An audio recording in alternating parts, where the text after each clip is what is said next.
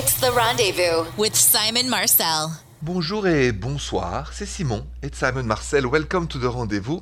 We're going to talk love, we're going to talk about your relationship, but first, a friend of mine, a wonderful woman, friend of mine for years, uh, told me, you know, how can I explain to my husband that when he says things and he doesn't do it, uh, those are two different things, and, and, and he needs to understand. And my answer was this if you ever face in your relationship somebody who promises things and doesn't deliver, or somebody who says things and never do them, somebody who just, you know, is very convincing that he's going to do something and doesn't do it, you got to tell him, a promise not kept is not an act of love, it's an act of deception. And so we have to all do what we say when we say it. I live by this. You say what you do and you do what you say. And how can you build a good relationship if you don't do this? So just keep that in mind. And now your calls are next. Bonjour, Jessica. Bonjour, Simon. Bonjour, Jessica. What's going on? How can I help you? So I have a super unusual job, and I, I'm a, a on tour a lot. I'm a musician, and my boyfriend Okay, great. is a merchant marine, and he's gone a lot. So he's gone three weeks out of every six. And you know, we'll touch base a couple of times a day, but my schedule shifts very quickly. But since I'm home more than he is, I'm in charge of kind of everything around the house Yep. the bills, the responsibilities. Well, when he touches base with me, you know, it's it's like, why is there forty nine dollars on the Amex? What's going on with this? What's going on with that? I always feel like I'm being interrogated, and maybe I'm just mm-hmm. overreacting, but I don't know how to approach him to where I don't feel like I'm being handled and managed. For sure. Uh, let me ask you something. How does that make you feel when he interrogates you like this? What? How do you feel? It, it feels a little claustrophobic to me, especially because in my work life I have so many handlers, agents, managers, things like that that I'm always answering to. In my personal life, it feels really claustrophobic. Do you feel also controlled by that method? Yeah, a little. Like just like I'm being handled, and I, I just really don't like it. Like if if if I'm going to be in charge of stuff, you just I feel like you just need to trust me to do it. Um, plus, um, you know, probably when you were 15, 16, 17, your dad would ask you such questions for pocket money, or right? It's like a conversation we have with our parents when we're teenagers, not adults. Yes, it feels just like that actually. So now the question I have for you is, what is the hesitation, Jessica? Why haven't you had the conversation? What do you fear by having this conversation, just like we're having together with him? Um, well, I, you know, it, with him being gone so much, like I haven't been able to approach it yet, just because I don't want to do it via text. You know, during a day-to-day check-in. So I, Okay. plus, I'm Yeah. just kind of putting it off. It's a new relationship. I don't want to stir up any crap. Yes, but there is an unspoken and there is resentment. The unspoken is you don't like to feel like like handled like this. And the resentment, obviously, you resent that and it's building up negative energy into the relationship. Agreed. Agreed. I, I do need to address it. Probably why we're having That's this it. conversation now. I'm going to have to do it. It's kind of a practice, but that's good because we've practiced together and now you know you can tell him, listen, um, I'm gonna make things clear. You trust me with the house and the and the things and the money. No more questions. Or you take care of everything and then uh, I'll ask you the questions. Without trust, there is no way to build a solid relationship. So if you don't trust me, we don't have to stay together. If you trust me, you cannot ask me like you were my dad and I was a 17 year old teenager. What's going on with 35 bucks on the Amex? Have you done this? And you got to be firm on this. That I won't build a relationship if I don't feel the trust. Okay. I, it sounds good to me. I, I think I'm going to try that. Just tell the it. truth. yeah, just tell the truth and you'll be okay. Jessica, good luck to you. And uh, I know it will work. So have a good night and, and good luck to you. Thank you so much. Coming up, I am going to go listen to Nancy's voicemail because her boyfriend is acting in a way that makes her feel, you know, worried. So let's listen to a voicemail next. I have some good news for you because you're never alone when it comes to your relationship. And I mean 24 7, 365. You can always leave me a question on my voicemail at 855 905 8255 and we'll get to it. Just like for Nancy's. Take a listen. Bonjour, Simon. Um, this is Nancy, um, and uh, I need your advice. Um, so, my boyfriend, um, his uh, ex girlfriend, just got engaged. Um, he saw it on social media, and basically, he's kind of become really obsessed with it. Um, I mean, this was about a week ago, and he's still talking about it. And obviously it's starting to upset me, and I'm just not sure why he's uh, so obsessed with this situation. And basically, I guess for me, my, my question to you is, um, I don't know how to talk to him about it or what to say anymore at this point. So I hope you can help me. And um, I love your show so much. Thank you. Oh, thank you so much for the kind words, Nancy. Yes, uh, what should you do if your boyfriend's ex got engaged and your boyfriend won't stop talking about it? I'll tell you what to do next. What should you do if your partner's ex got engaged but your partner won't stop talking about it with you and you're really annoyed?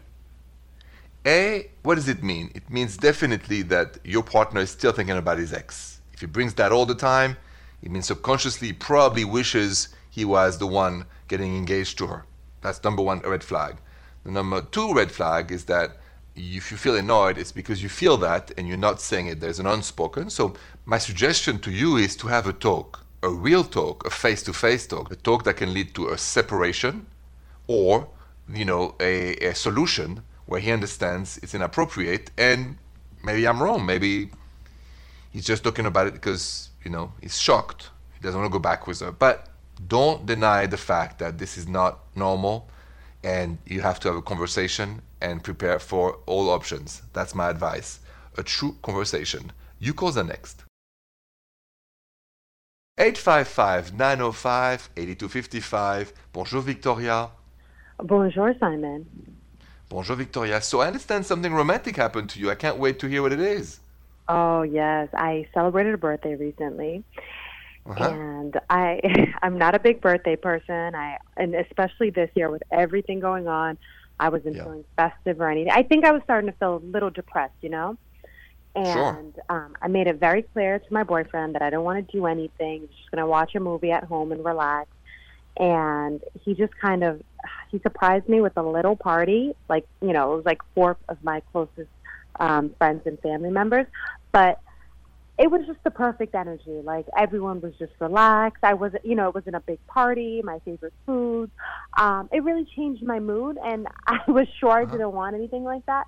But I noticed right in the next few days, I was feeling more light and free and happy, and I'm just very grateful for him and for being able to read me even when I when I'm not sure what I want.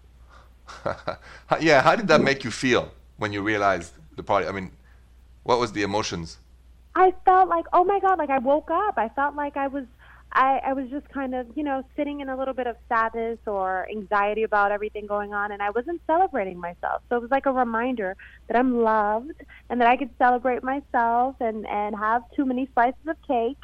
All of that. I like that. I like the too many slices of cake. That's joie de vivre. That's the joy of life. Oh, That's right. that's good. It makes me want to celebrate myself, uh, my birthday, but it's coming later this summer. Anyway, thank you so much for sharing and have a good night. You know, I, I just said in French that it brings you the joie de vivre. Do, do you know what exactly it means? La joie de vivre in French?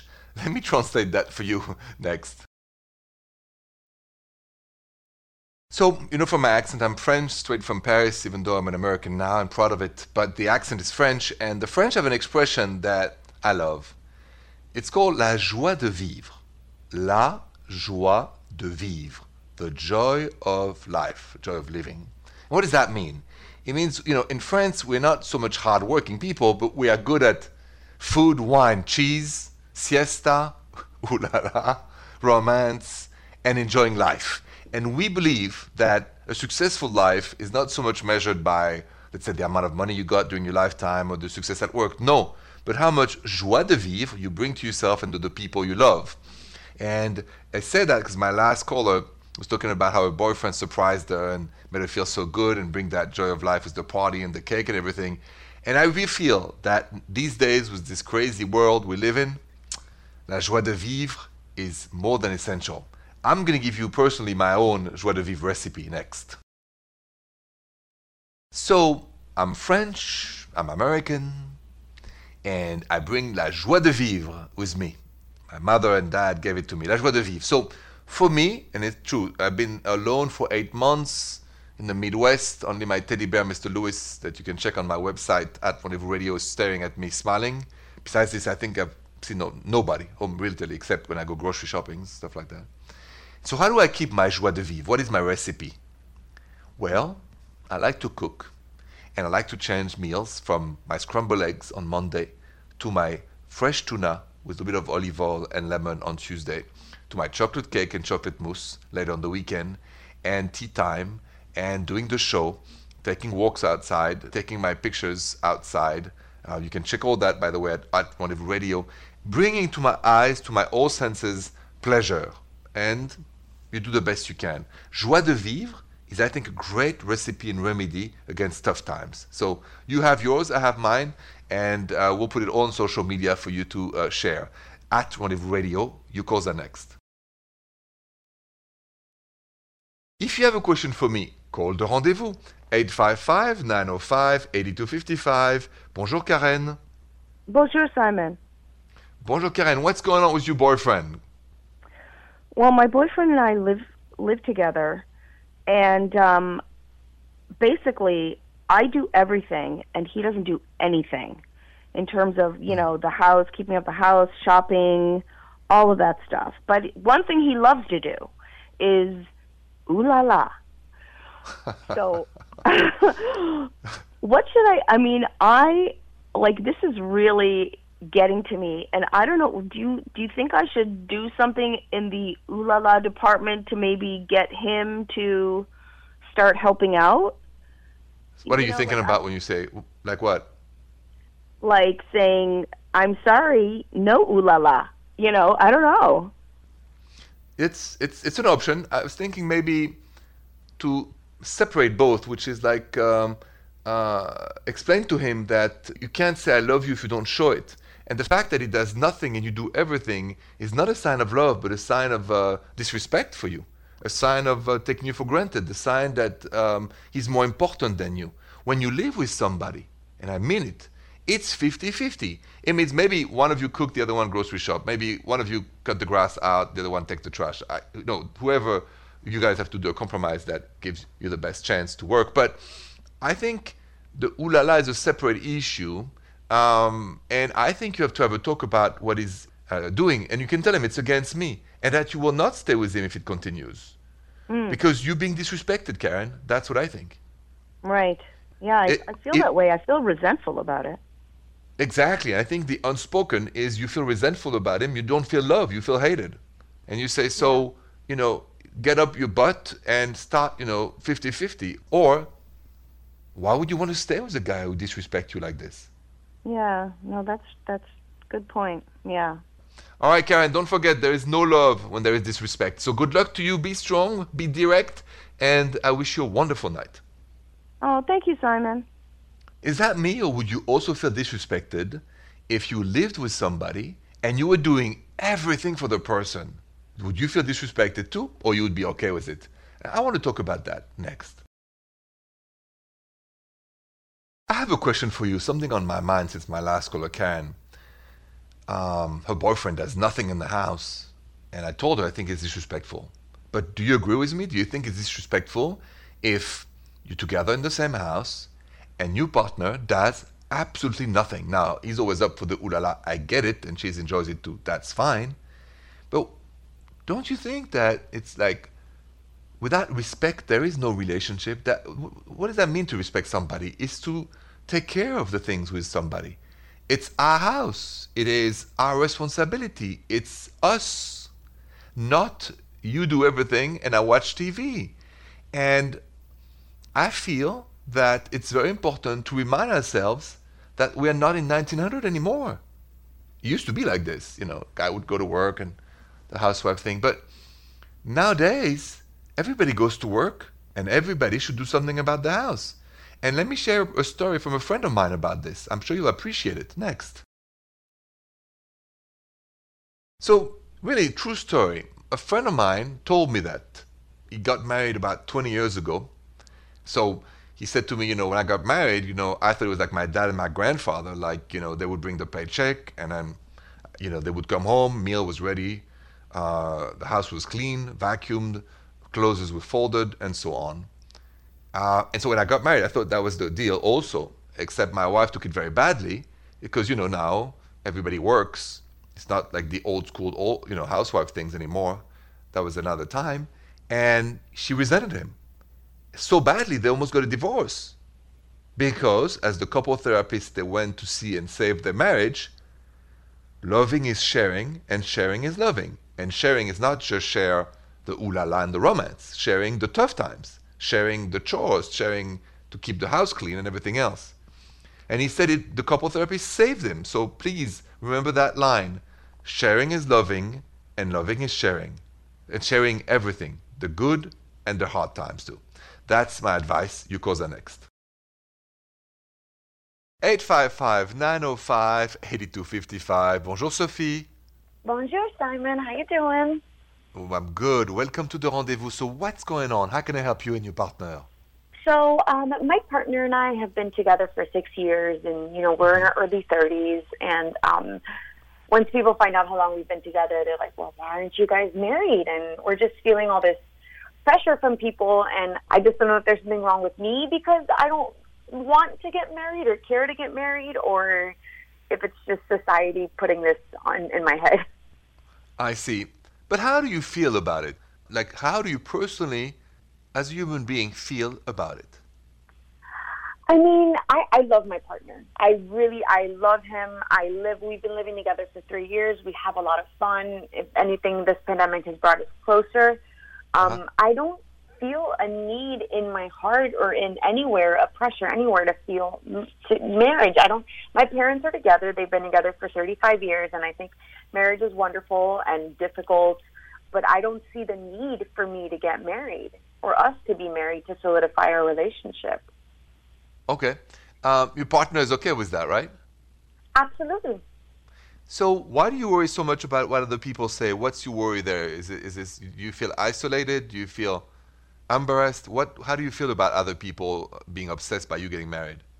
I feel like it takes away validity from my relationship. I, I had a friend once ask me, like, "Oh, are you guys having problems? Why aren't you married?" And, and it's that's what's bothering me. Like, why is my relationship not as you know valid as my other friends who are married? You know, I have a friend who has been with her partner, her husband, for two years, and they were together for one year. And I'm like, well, I've been with my partner for double that time, so your relationship is more valid than mine because there's a paper that says something and you wear a ring. So I just guess I feel it bothers me that people view my relationship, I guess, as less than theirs because I'm not married.